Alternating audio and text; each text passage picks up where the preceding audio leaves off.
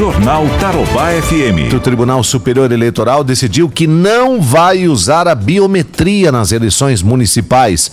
Isso para evitar o contágio na meia pandemia causada pelo coronavírus. A medida foi anunciada após recomendação de infectologistas que prestam consultoria sanitária para as eleições.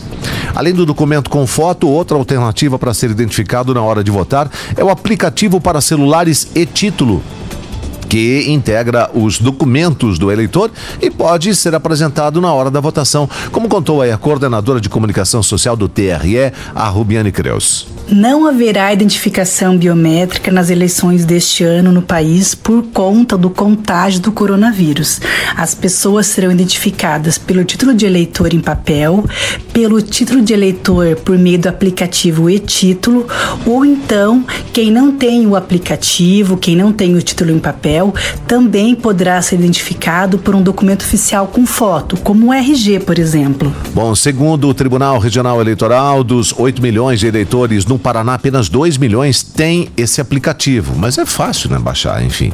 O coordenador explicou também que a medida adotada serve tanto para preservar o equipamento da biometria, quanto para evitar aglomeração de pessoas nas filas é, na hora de votar. De acordo com o TSE, essa exclusão da biometria ela é necessária porque a identificação pela digital ela pode aumentar as possibilidades de infecção pelo coronavírus, já que o leitor biométrico não pode ser higienizado com frequência.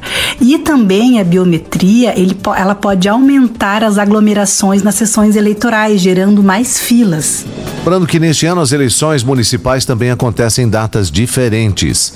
Segundo a emenda constitucional aprovada pelo Congresso e defendida pelo TSE, o primeiro turno, então, 15 de novembro, e se houver segundo turno, no dia 29 do mesmo mês.